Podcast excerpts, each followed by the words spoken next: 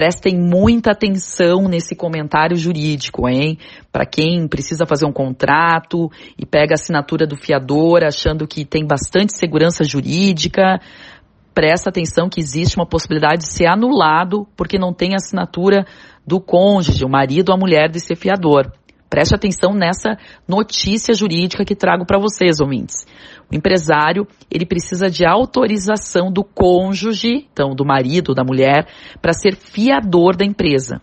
O que, que aconteceu? Por qual razão se chegou nessa situação e esse entendimento que ficou mais pacificado nos tribunais brasileiros? Um correntista sofreu uma penhora em sua conta bancária devido a uma execução movida contra sua esposa, na condição de fiadora de um contrato de aluguel da sua própria empresa.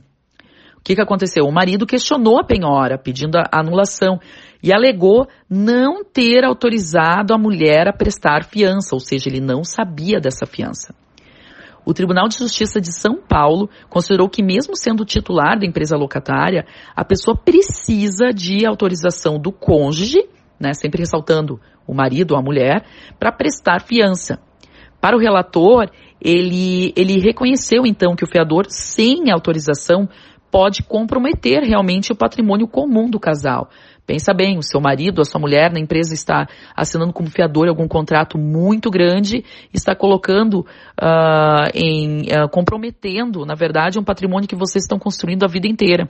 Por isso a preocupação da legislação e também dos julgadores para proteger o patrimônio familiar. Isso foi parar no STJ.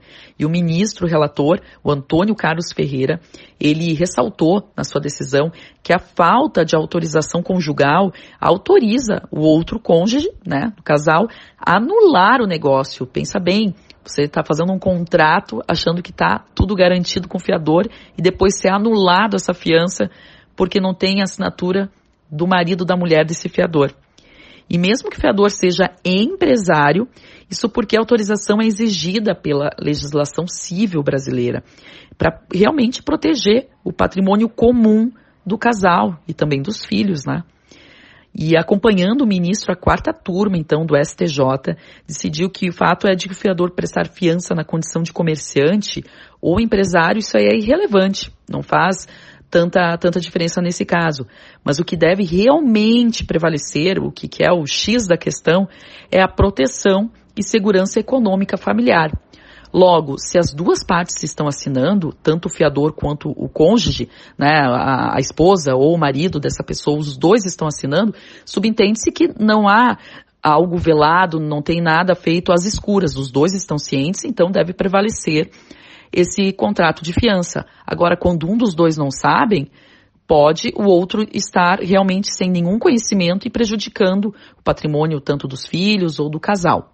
Então prestem muita atenção nesse entendimento do judiciário e quando forem fazer um contrato, verifique também se tem a assinatura da, do, do marido ou da mulher nesses casos.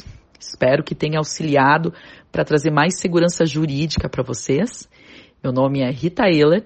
Para mais dicas jurídicas, segue lá no Instagram, arroba advogada Rita Euler. Abraço, até o próximo comentário.